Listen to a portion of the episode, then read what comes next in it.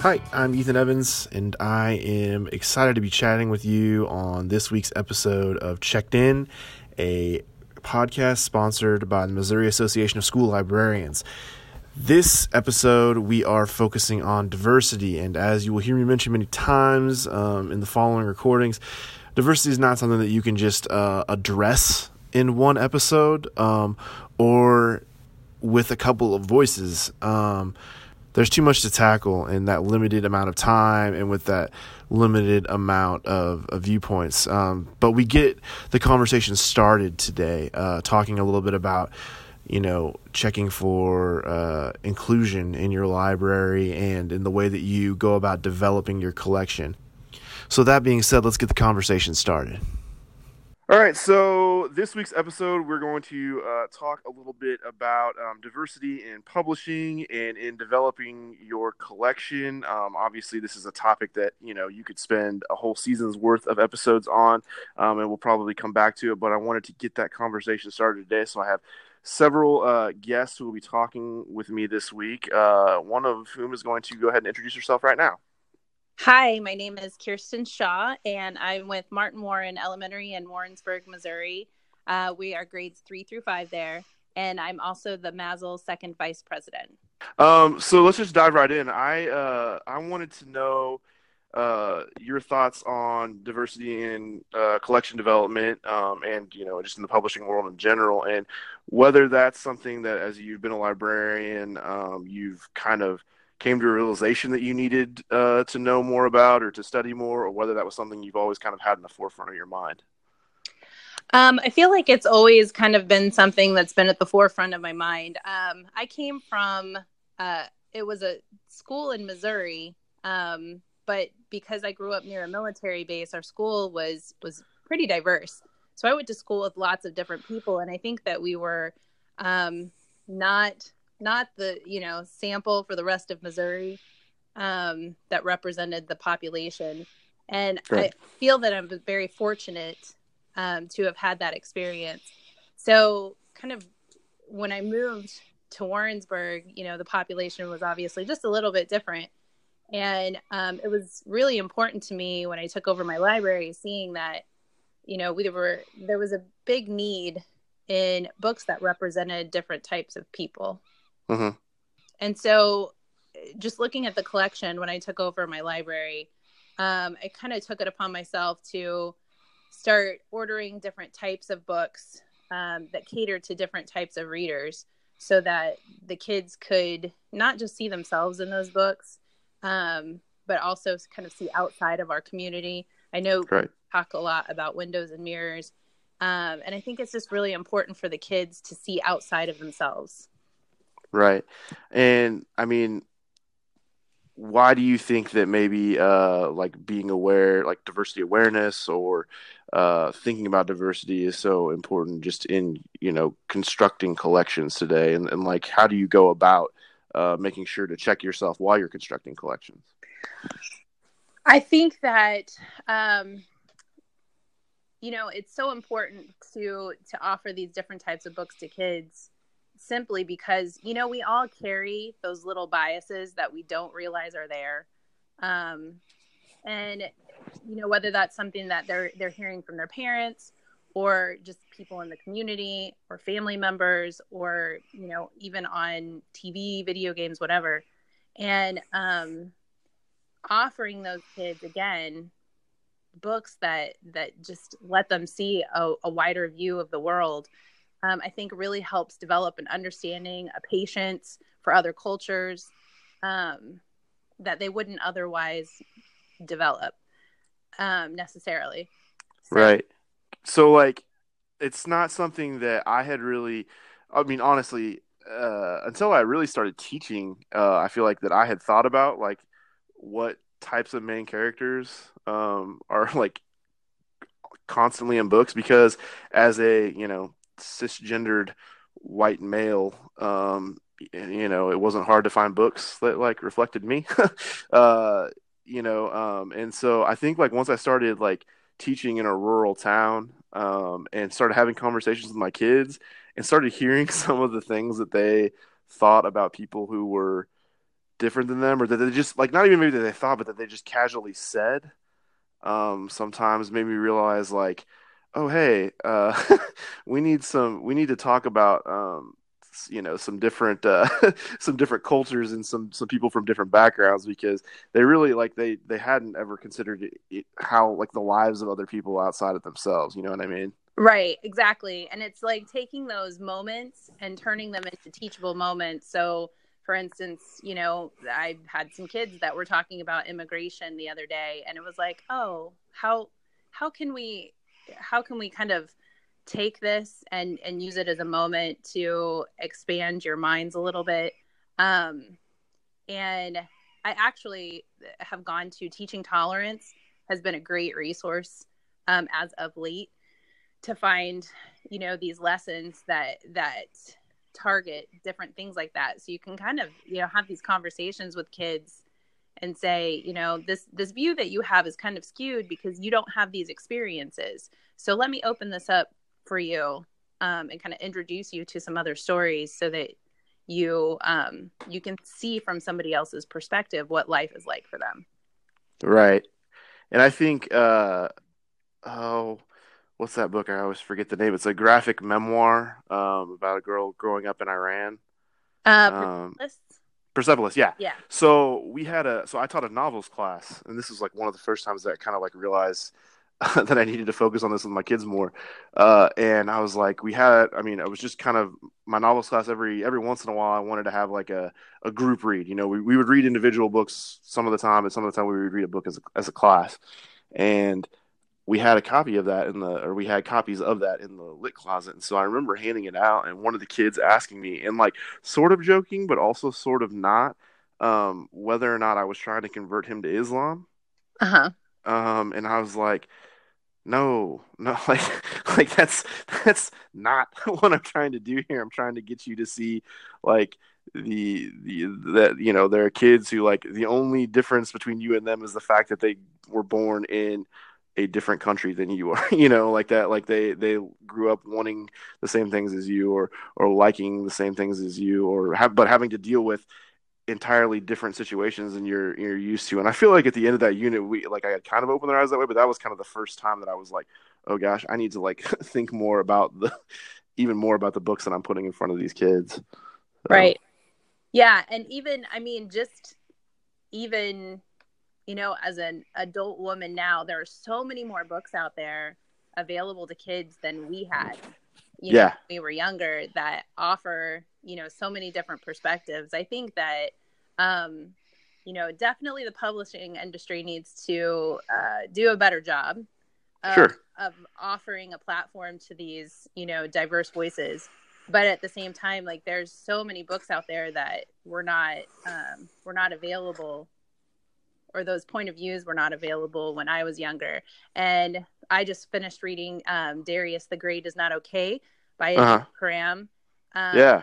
And it was, I mean, it's an amazing book. I loved it. And I had myself not read a book that was set in a Middle Eastern country. You know, I'd read about kids that were from the Middle East or Muslim kids, but this was the first book that I had read that was set in the Middle East in present day and you know they're the same things are happening to these kids that are happening to kids in the united states you know these you know kids are getting bullied and whatever and i'm just like this is i can't believe that this is the first time i'm reading a book like this right and i think like yeah like you said it it's it's the uh, certainly in the last even 10 years i feel like the publishing industry has has moved that way. It's it's moving slowly, right. but it is. You know, there are more and more um, opportunities for kids to not only see themselves but see themselves and not like those I don't know those cliche roles. Um, you know what I mean? Like there be books that would be touting that they had diverse characters and they would be, you know, uh, side characters or characters that acted a certain way based on what you know a stereotype or things like that. Right. Um, and I like I like that you don't you know you're seeing different kinds or kids from all kinds of different backgrounds or uh, you know things like that that are still acting in ways or acting in ways that kids actually act but you you know you maybe didn't know, you know, all the things in common that you might have with somebody who came from a different culture than you. Right. So, you know, um, during the conference, I went to a session that um, Jennifer Milliken did with Rebecca Markham Parker, and um, they were talking about, um, you know, offering diverse books in the library and how important it was. And they showed a video, and um, I can't remember who was speaking. Said if we only read from our own perspectives, it gives us a self a sense of self importance. And it just kind of Right. it was like a lightning bolt or a light bulb moment where it was like, oh my gosh, like that's that's absolutely true. And so then for us as white people to constantly be able to see ourselves in literature, you know, and then everyone else to not really have that, it was kind of one of the yeah. moments where it just it made me so sad but then kind of reset me on that mission where okay you know we've got work to do and we need to do better and we need to offer these books not just to the kids that need them but also to you know the white kids that need to see other other perspectives other than their own Right. And that kind of, I mean, that kind of segues well into my next, my next question, which is, you know, what would you say to maybe librarians whose populations are pretty singular as far as demographics, especially, um, you know, in rural areas that tend to be um, more singular a lot of times in their demographics. Um, maybe those librarians who think that those, you know, a book with diverse characters isn't going to circulate. Um, you know, what would you say to convince that librarian that they need to have more diversity in their collection. So I think it is like detrimentally important um, to make sure that your collect your collection does not just reflect your school community or even your your own community, you know, your town. Um, I think that your your library collection it, it's got to be a reflection of the world society, you know, um, so that kids know what's out there. Kids know what you know life is like in other countries and other cultures what other religions are like. So we develop this you know acceptance of other people. We have patience for other people. I don't know how many times i have conversations with my kids where you know we'll see something or read about something and they're like that's weird. And you have to Mhm. remind them like that's weird to you but it's not weird to them Yeah. guys. So um so i really feel like it's important that you know you develop your collection based on you looking at you know our world population um and not just what's within your school and i will tell you that my most popular books in my library you know are books that feature diverse characters and we're Yeah. probably 75% white you know what i mean so Yeah. um, so these books are not just going to sit on your shelves collecting dust kids want to read about other people you know other than themselves Yeah, absolutely. And like you said earlier, uh, you know, uh, it's kind of funny. We're as librarians, I feel like we're constantly talking about windows and mirrors and things like that. But I also think just it's so important. My argument for that always is like building empathy, Right. um, which I think is what you're collect what, what you're supposed to do. Um, is and what I mean, reading. It's like it's proven that reading builds empathy. you know, and reading about other people builds empathy for people that you didn't know or you didn't know anything about because it gives you a chance to be in their shoes, you know, for a for a day or two and to kind of, you know, see what life is like and instead of just having these presuppositions that you've always had about, you know, who they are. right So, Yeah. you know, we talk about diversity as far as culture and things like that, but one of the kind of the hot topic issues a lot of times in libraries is like uh, books, you know, featuring LGBTQ characters um, and things of that nature. Do you think, uh, would you talk a little bit about why you think it's important to have, um, you know, books with uh, LGBTQ main characters and books about um, those kids as well? So, um, this subject matter is very near and dear to me.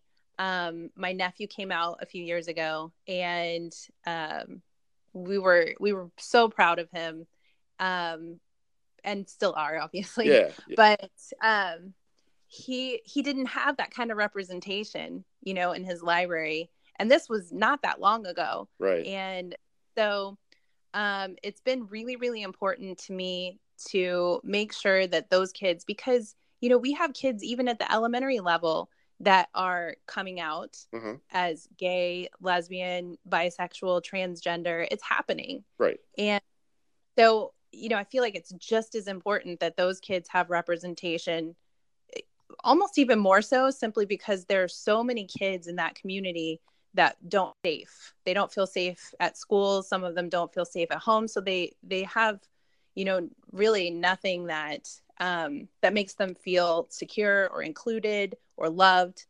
Um, they they don't see themselves in anything.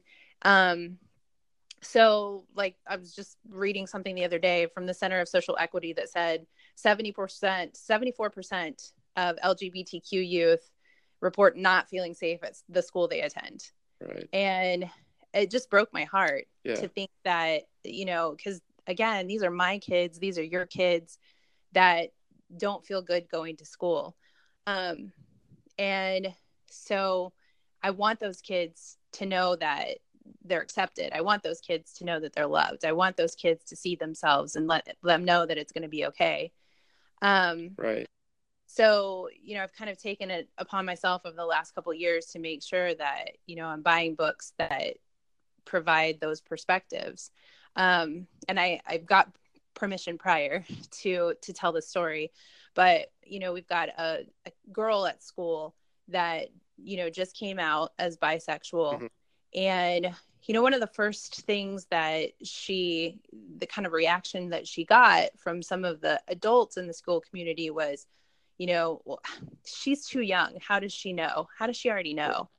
And i'm like you know how when did you know you were straight So, Yeah. yeah. Exactly.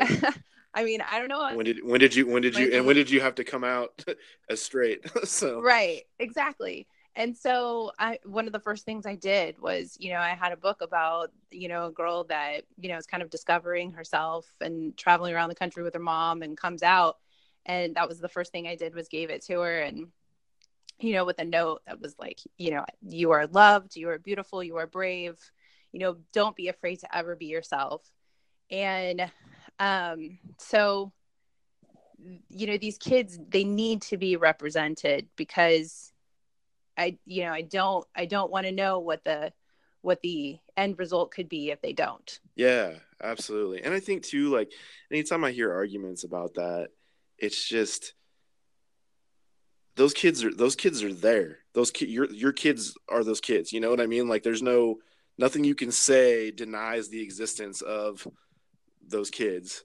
And so why would you not try to find a way to let them know that they're loved, and especially as far as a library goes, like you know, I feel like libraries are kind of like that that bastion of safety, you know, whether it's a public library or uh, a school library, you know, we try to like serve everybody. right Um, and I feel like that's, I don't know why you even, you know, why you would want to try to exclude um, somebody for that reason too. And the thing is, is it's not always obvious, right? And so you ought to have some stuff there for those kids who are, you know, discovering who they are and, trying to figure things out because it's such a volatile time um, in your life, you know, no matter what your, you know, sexual orientation is or whatever. Um, like that, I feel like, you know, your, your, your goal is to be serving everybody. So, right and i think we we tend to you know either we're afraid of that sex word you know like Yeah. oh this this is talking about sexual orientation but this Right. is this is not about that this is about love right you know Yeah. and it, um the I, I think too we get we get afraid we're afraid of parents we're afraid of books being challenged but you know and i've i've heard people that have said you know well you know what about the parents what if i uh, parents don't want to talk to their kids they don't want their kids to read this book and then uh, start asking questions right. and i'm like but that's why we read books because Yeah. we you know we want these kids to be discovering other people discovering themselves we want them to ask questions about the world right so yeah.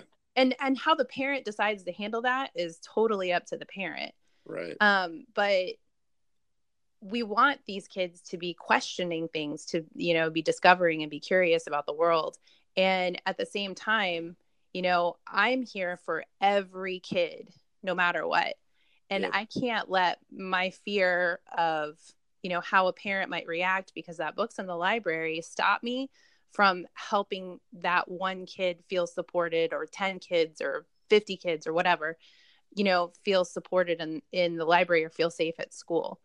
So yeah. um and i tell you what my lgbtq books are extremely popular um yeah.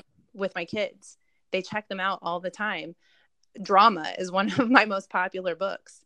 Yeah. So um so i think that maybe we we are afraid and we have to set that fear aside and I also feel like, you know, because this is a topic I know people have different opinions about different values, and that I respect that.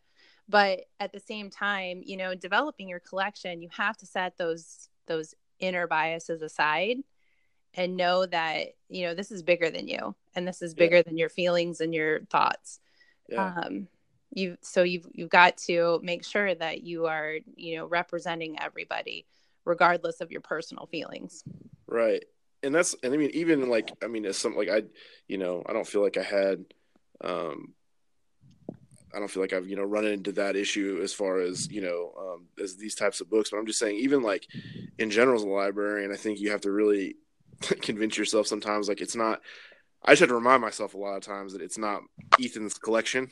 yeah, you know, like you know sometimes just because I'm so used to like I, I, I'm familiarized with it and I'm you know, I feel like I read a lot of books and I know what I want to add, but like, yeah, you're you're buying you're buying stuff, you're adding to it, you're developing it for each and every student, you know, that you're you're hoping to serve. So mm-hmm. I feel like that's really, you know, the mindset you have to have.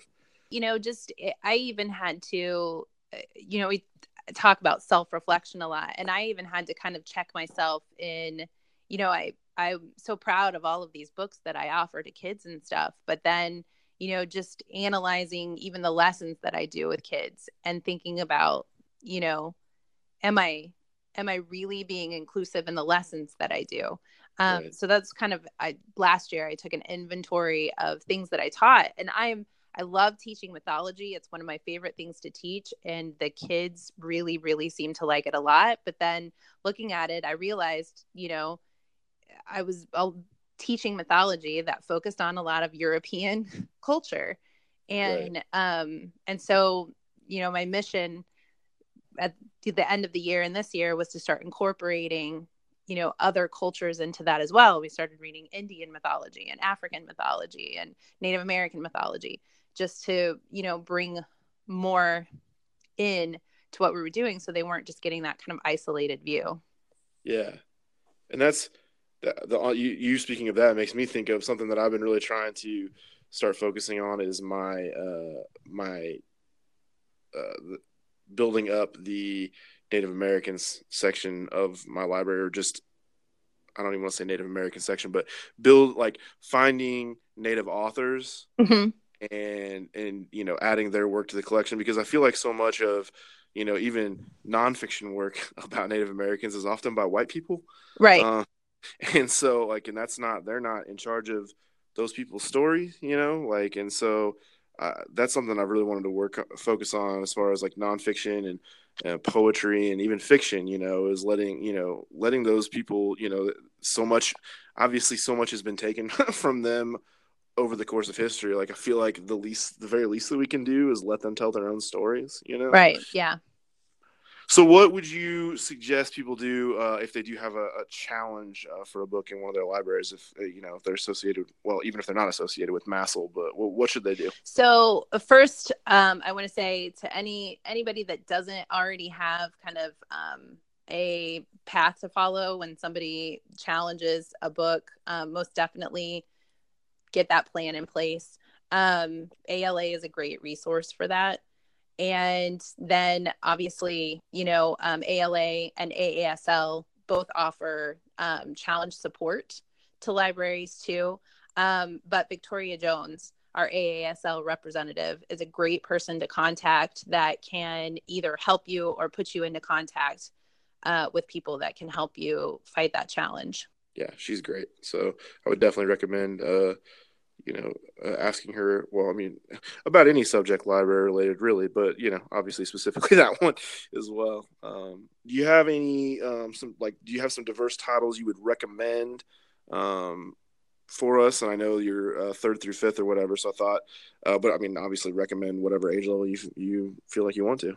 So um, I was thinking about this a lot today, just kind of trying to um, think of some of my really uh, favorite titles. And I know I mentioned Darius the Great is not okay by Adib Khorram. Um, yeah, that's that's like one of my favorites, my recent favorites that I just read, which is a YA.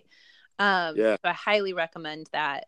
Um, He's going to be in Kansas City in a couple weeks, actually, at the Lit Up Festival. So I'm yeah, excited. I saw that with that. Jacqueline Woodson. Yeah, and Gayle Forman. Whew, it's gonna be good. So, um, oh, and Jen Wang too. I think is gonna yep. be there. She's amazing yep. as well. Um, so, uh, Ghost Boys by Jewell Parker Rhodes. I just read this summer, um, and that is an amazing book. And it's, you know, for those of you, those of you with younger audiences, um, because my son read The Hate You Give and it it kind of changed his life. I mean, that's an overstatement, but he's he's um was definitely very touched by that book and yeah. and learned a lot from that book. Um and it made him more aware of the world, you know. But um so Ghost Boys would be like your elementary version of The Hate You Give. Okay. And um that one was a really good one. Uh that I read over the summer. And then Red Butterfly by A.L. Sonnichsen. I hope I'm saying that right. Um, that one is about um, a little girl that uh, is born in China and she's adopted illegally by a white woman um, in China. And then she ends up you know, having to go back to the orphanage and she's adopted by an American family.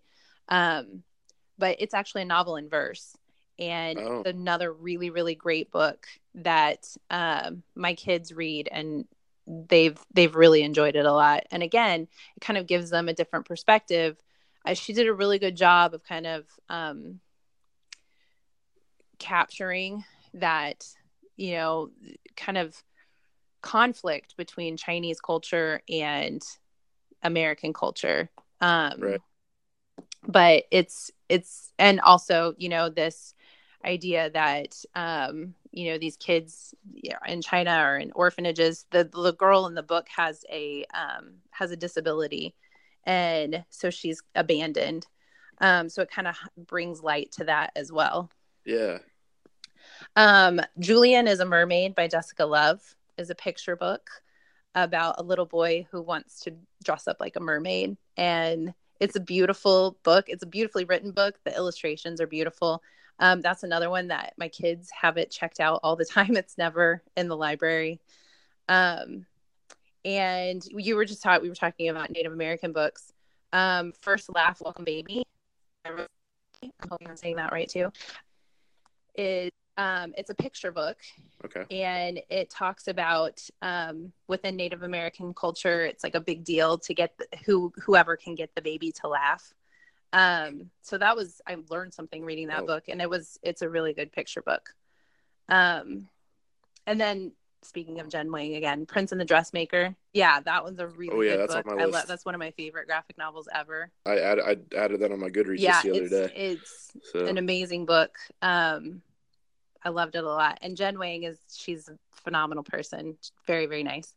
Um, and then Caleb and Kit by Beth Vrabel. I have to give that book a shout out just simply because it's like one of my favorite books of all time. um, but it's about a little boy that has cystic fibrosis, which I knew nothing about until I read that book. And um, yeah. it's it's an amazing book. I learned so much reading it, um, and then it prompted me to kind of do additional research on right. cystic fibrosis as well. So uh, that's kind of like my some of my favorites. I am not the end all be all list to diverse books by any means.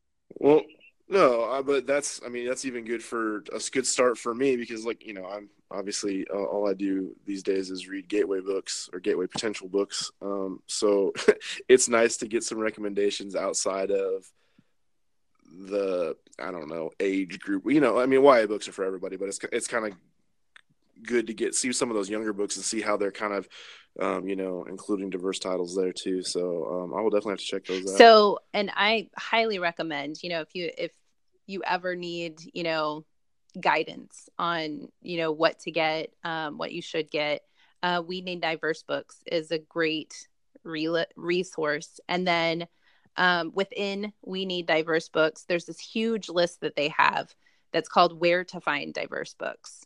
And so it basically breaks down um, any kind of like diverse category that you could ever think of um, within there, and then gives you links and resources to where you can find books, book lists that feature books within that certain community. Oh, yeah, it's awesome. a really great, great resource. And then Diverse Book Finder is another really good one too. Uh, Kirsten, thanks for coming on and chatting with us a little bit about this topic. I know it's important to both of us. We talked a little bit about it at conference, so I was really glad to have the chance to have you on and chat. Yeah, no, thank you. I, I appreciate you giving me kind of a platform to talk about something that that I really love. So I appreciate it. Listen, this platform is available to you whenever you want to stand on the platform.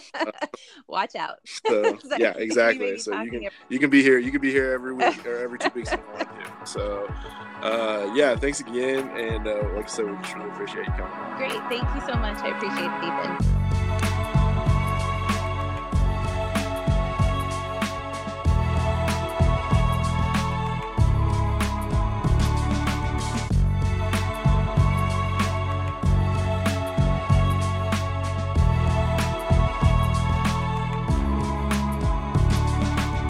Okay, so we are back, ready to continue our discussion um, on diversity in publishing and um, diversity in the school library and acquisitions and things like that. And uh, I'm really excited to have another guest on to kind of continue that discussion. And I'll go ahead and let her introduce herself. Hi, I am Ellen Wickham. I am the librarian at Raytown South High School, which is a very diverse school just outside of Kansas City. Um, I've been a librarian, it seems like my entire life in some form or another. I grew up um, going to the lab school at the UCM campus, where my aunt was the K 12 librarian. Um, her name is Ophelia Gilbert, and she is also one of the co founders of the Children's Literature Festival. So, uh, my before and after school time was spent um, shelving books and uh, filing cards and stamping books when people checked them out. So I feel like it's um, just a very natural fit for me. Right. So you've had that kind of that library lineage. Yes. Uh, yes. um, well, you talked a little bit about the the school that you're at, uh, Raytown being uh, being diverse, um, and I was kind of wondering, um, like, what your approach to diverse acquisitions was. Was that something like you thought of only after you got the job, or were you thinking of that ahead of time, or kind of what was your thought process there? Well, that's always been on my mind as a librarian because we want to serve not only the students that we have, but we want to serve the imaginations of the students that we have. So when I started this job, I'm finishing my 14th 13th year in the school um, you know the first thing you do is you kind of do a collection analysis. And um, it was pretty basic. And then i thought what books are my students wanting to read? What do they need to read? What do they need to have access to? And what is available? You know because of course obviously we're always limited by the uh, what the publishing industry chooses to put out there. Right. Um, so you know it's diversity has always been on my mind and much uh, more so now you know that i see diversity represented in my student body. Sure. Well and it feels like like you were saying if you at least i mean it's moving slowly but surely but at least there's some it's starting to show up in publishing more. I mean it used to be there weren't that many options for you to even acquire you know? Right. Right and even authors are um, getting in on that action too. And they have formed you know the we need diverse books um, organization. And they're i'm going to plug that right here diversebooks.org uh-huh. but we need diverse books is only a couple of years old. But um, authors started realizing that more books were needed um, for k-12 and this website provides lots of resources for anybody looking um, to learn more about diverse books and figure out where to find them. Right. And I think that kind of that ties into that whole like the the own voices movement um too as, you know, even books that were getting published, I feel like even, you know, maybe 15 years ago about diverse, you know, cultures or what you know what have you were a lot of times written by white people um, that weren't you know weren't telling their own stories. They were telling the stories of others. And i feel like it's it's getting to the point now where those those books are being written by the people who have lived those experiences you know? Absolutely. And one of the authors that comes to mind in that regard is Paul Volponi who i absolutely adore. And he does write of you know inner city new york students. He is a white guy he did spend a lot of time in a juvenile prison though so even though it's not own voices he does have that experience and so you know, you do have to kind of weigh, you know, does the author know what they're talking about? You know, research is all well and good, but do they have the experience? Do they do they know what they're talking about from firsthand, you know, either living it or living with it? Does that make sense? Right. Instead of, you know, potentially just telling their version of it. Right. And I, so I'm going to um, kind of diverge on the second question a little bit. Uh, so not to freak you out, but I just wanted to give you fair warning. Okay. Um, you, I know you've had some experience being on different um, types of, I don't want to say uh, not not book panels, but uh, committees. You know, for right. for award nominations and things of that nature. Um, which which ones have you been on actually? Um, I was on the very first ever Gateway Committee. Okay. I was one of the handful of people that piloted that around the state way back in 2000, maybe.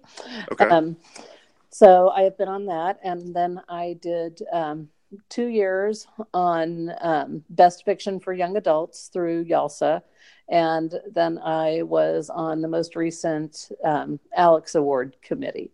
Okay, so you've had yeah experience across the board. Does that does that committee experience? Do you feel like I mean, and I'm this is my second year. I mean, I'm on Gateway uh, mm-hmm. this year, my second year. But does that does it do you feel like that kind of you know broadens or deepens your thought process on diverse book acquisition or what you know what should be an award winner and that type of thing being on those committees and having those discussions absolutely you know we all have in our own minds you know whatever we are personally working with or um, you know what we think is diverse but when you get around a table with a half a dozen or 10 other people and they bring their voices to the table it's amazing how much you can learn.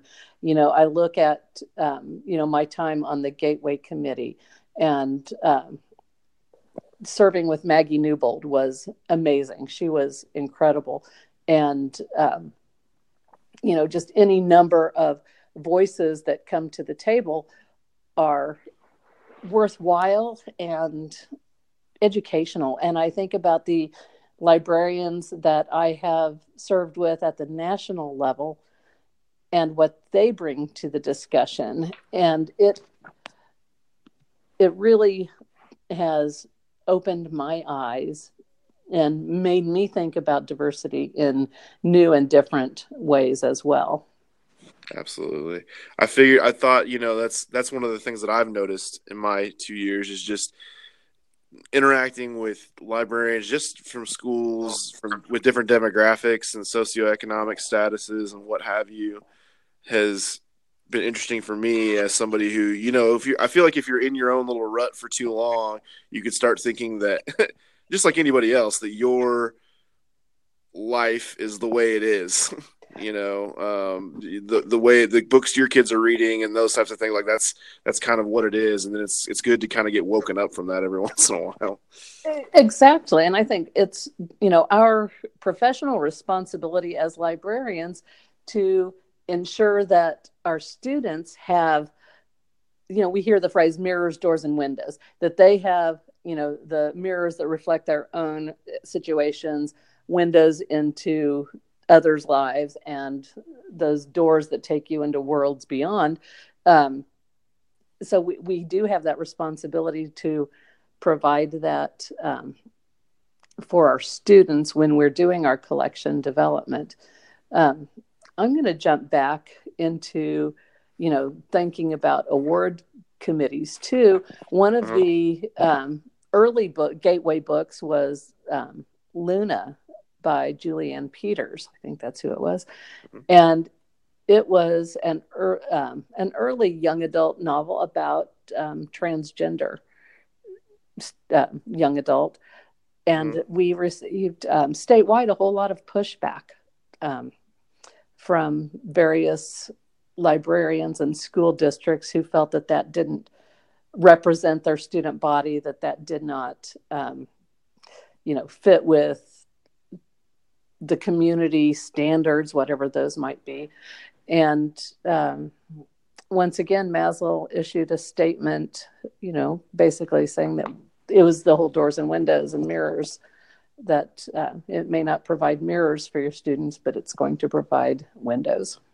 Right, and that that itself kind of leads into my you know my next question, which is, you know, um, talking to community members or even even you know maybe librarians and teachers in those those you know smaller towns that you know as far as demographics go their, their demographic might be very singular in right. nature um, you know um, and about that representation um, and uh, you know can you talk a little bit about those discussions you might have with those people?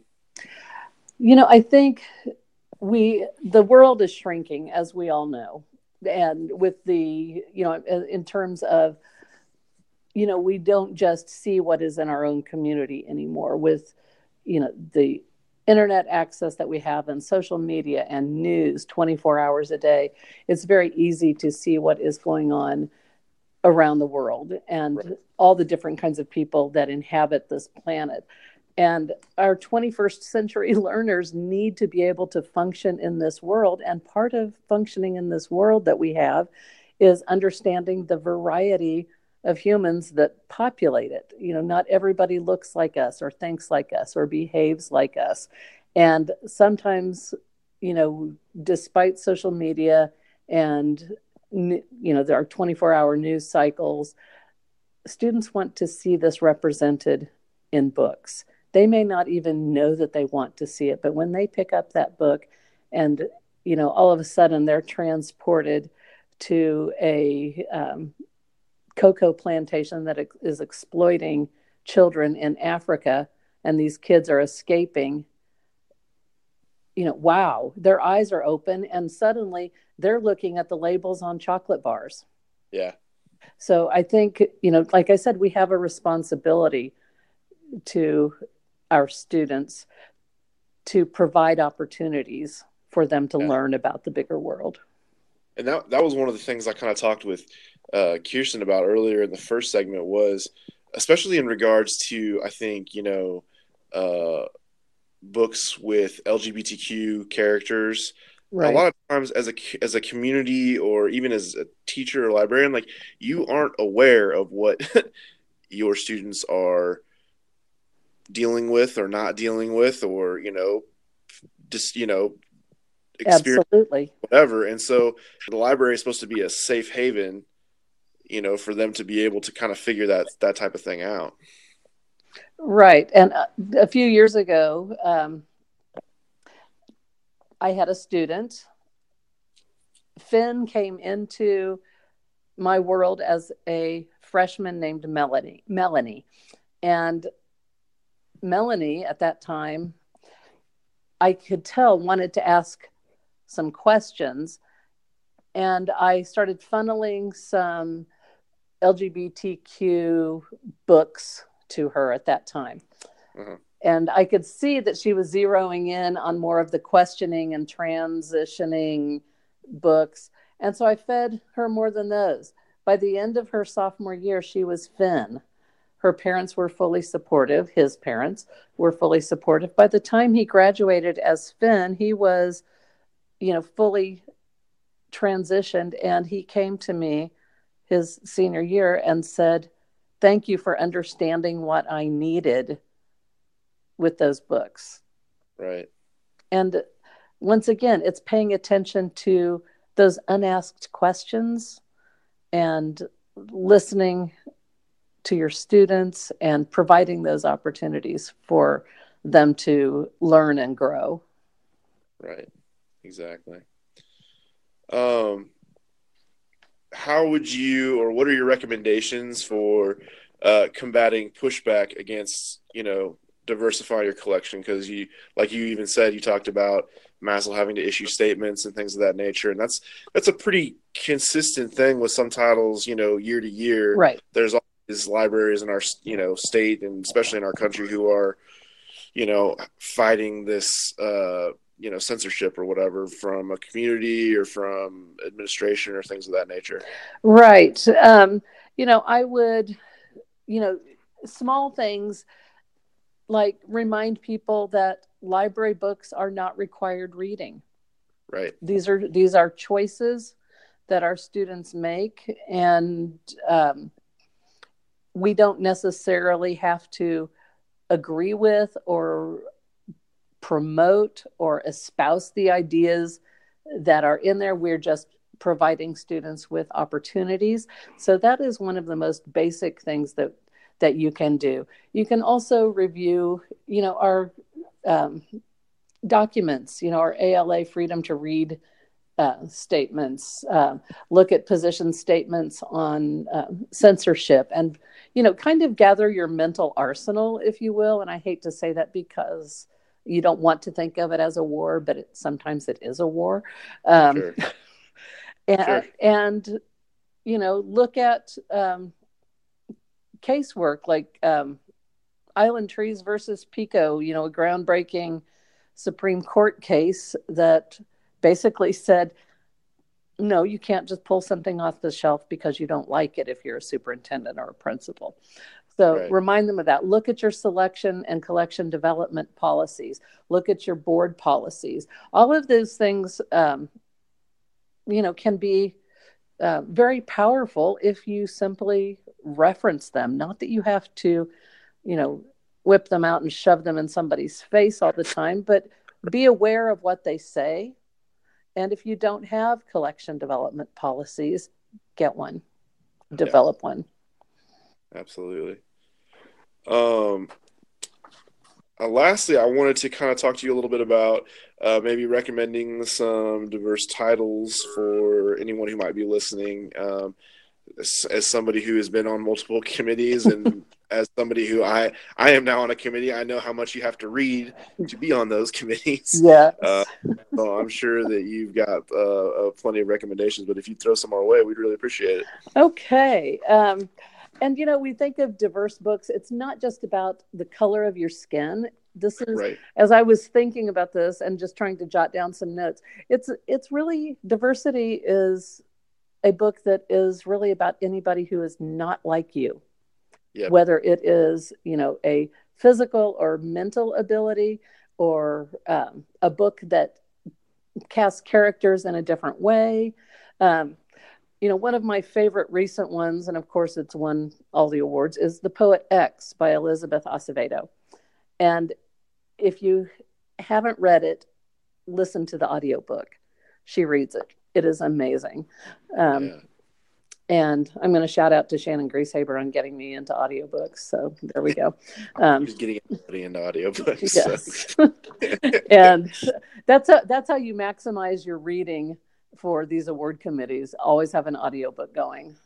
Yep. Um, one that was on the um, Alex Award list that um, our committee created um, is called Black God's Drums by Djeli Clark, D J E L I Clark. And it's uh, science fiction in an alternate New Orleans um, with some African and Haitian and Creole influences there. So it's just a very different kind of book. Um, yeah. I mentioned Luna. Another really great book about a transgender teen is If I Was Your Girl by Meredith Russo. Mm-hmm. Loved that one. Um, oh, When Dimple Met Rishi, um, Indian uh, by I can't say her name, Sandhya Menon. Loved that one. Just fun, cute, um, meet cute romance. Uh, but you really get um, a flavor of what that Indian culture and family life and arranged marriage. Um, and, you know, going with that alternate culture and how you feel very immersed in it um, when Darius the Great is not okay, or Darius the Great is not okay. Sorry, um, and I lost his the author's name, um, but you really get a feel for the um, Iranian culture there. Um, yeah. Black Enough is a collection of short stories of uh, being young and black in America, curated by um, Ibi Zoboi, who is a fabulous author in her own right. Right. Um, Graceling. I loved this one. It by Kristin Cashore. It's a very it's an old book. It was on our gateway list years ago. Um, fantasy with a fabulous kick-ass female protagonist. You know, you yeah. you can't go wrong there. Um, can't ask for more. great LGBTQ authors like um, Adam Silvera yep. and Bill Konigsberg and Becky Albertalli. And um, yeah, I love, you know, diverse books are everywhere. You know, you have Face Blind books by, you know, like uh, Bone Gap by Laura Ruby. Yes love that one. Um, yeah, that that book uh, that book destroyed me. Like it was so it was so so good. Yeah, wasn't that amazing? You it know. was so it was it's so great, and that's why I tell my kids all the time. They they make fun of me because I have a hard time describing it because it it's like that magical realism. Yes. And I don't have a way of like saying like there is that element there, but you can't. It feels like sand in your fingers, like you can't fully grasp it. Grasp yeah, but I I love that about it. Like it was, uh, it's a beautiful book. It is a very beautiful book. But then you have nonfiction like um, Laughing at My Nightmare by Shane Burcaw, hmm. who has a physical disability, but he treats it with humor. And he has a brand new one out that um, is something along the lines of they think my girlfriend's my nurse. Oh yeah, I saw. I I was reading about that on Goodreads the other day. And it's very good. And I actually have one picture book here that's diverse that I actually have in my library, which my students love. And it's called The Girl Who Thought in Pictures. It's a nonfiction picture book about Temple Grandin. Oh. So, and it's excellent. So yeah, I can go on and on and on, but that's just, that's just a selection. And oh, Aristotle and Dante discovered the secrets of the universe. Yes, which I believe the audiobook is narrated by Lin Manuel Miranda. Yes, and I haven't listened to that one yet. I haven't either, but I'm I read it and I'm thinking about going back and just listening to it because I I can't imagine that that being a bad experience at all. so um, that would yeah, great. book. Yeah. But well, um, I appreciate you coming on and kind of chatting with us a little bit um, about all you know. Like I, I've told I told Kirsten at the beginning of her segment. Uh, I feel like like diversity is not something you can have an episode on. Right. Um, it's something that you're constantly talking about and dealing with. So I'm sure we'll be talking about it again, and I'd love to come back and chat with you about uh, any other topics as well. So I'll probably be uh, be letting you know um, when we come up with some more topics to have you on again, if that's all right. Anytime, you know me, I could talk books and libraries for days. Oh, well, I, lo- I love doing it too, so that's why uh, I have finagled this gig. Great. So um, well, we really appreciate you coming on, and just uh, want to thank you, like I said, for uh, spending some time with us today. Absolutely, thanks for having me, Ethan.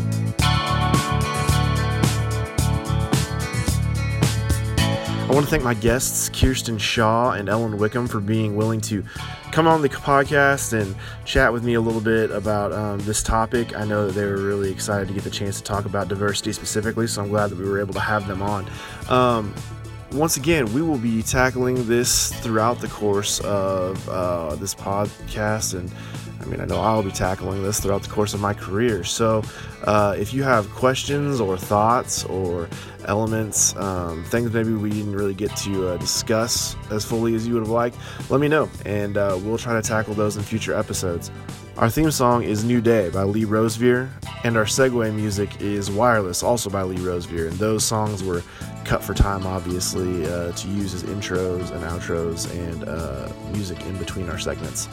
Thanks again for being here. We hope you'll listen along next time to Checked In.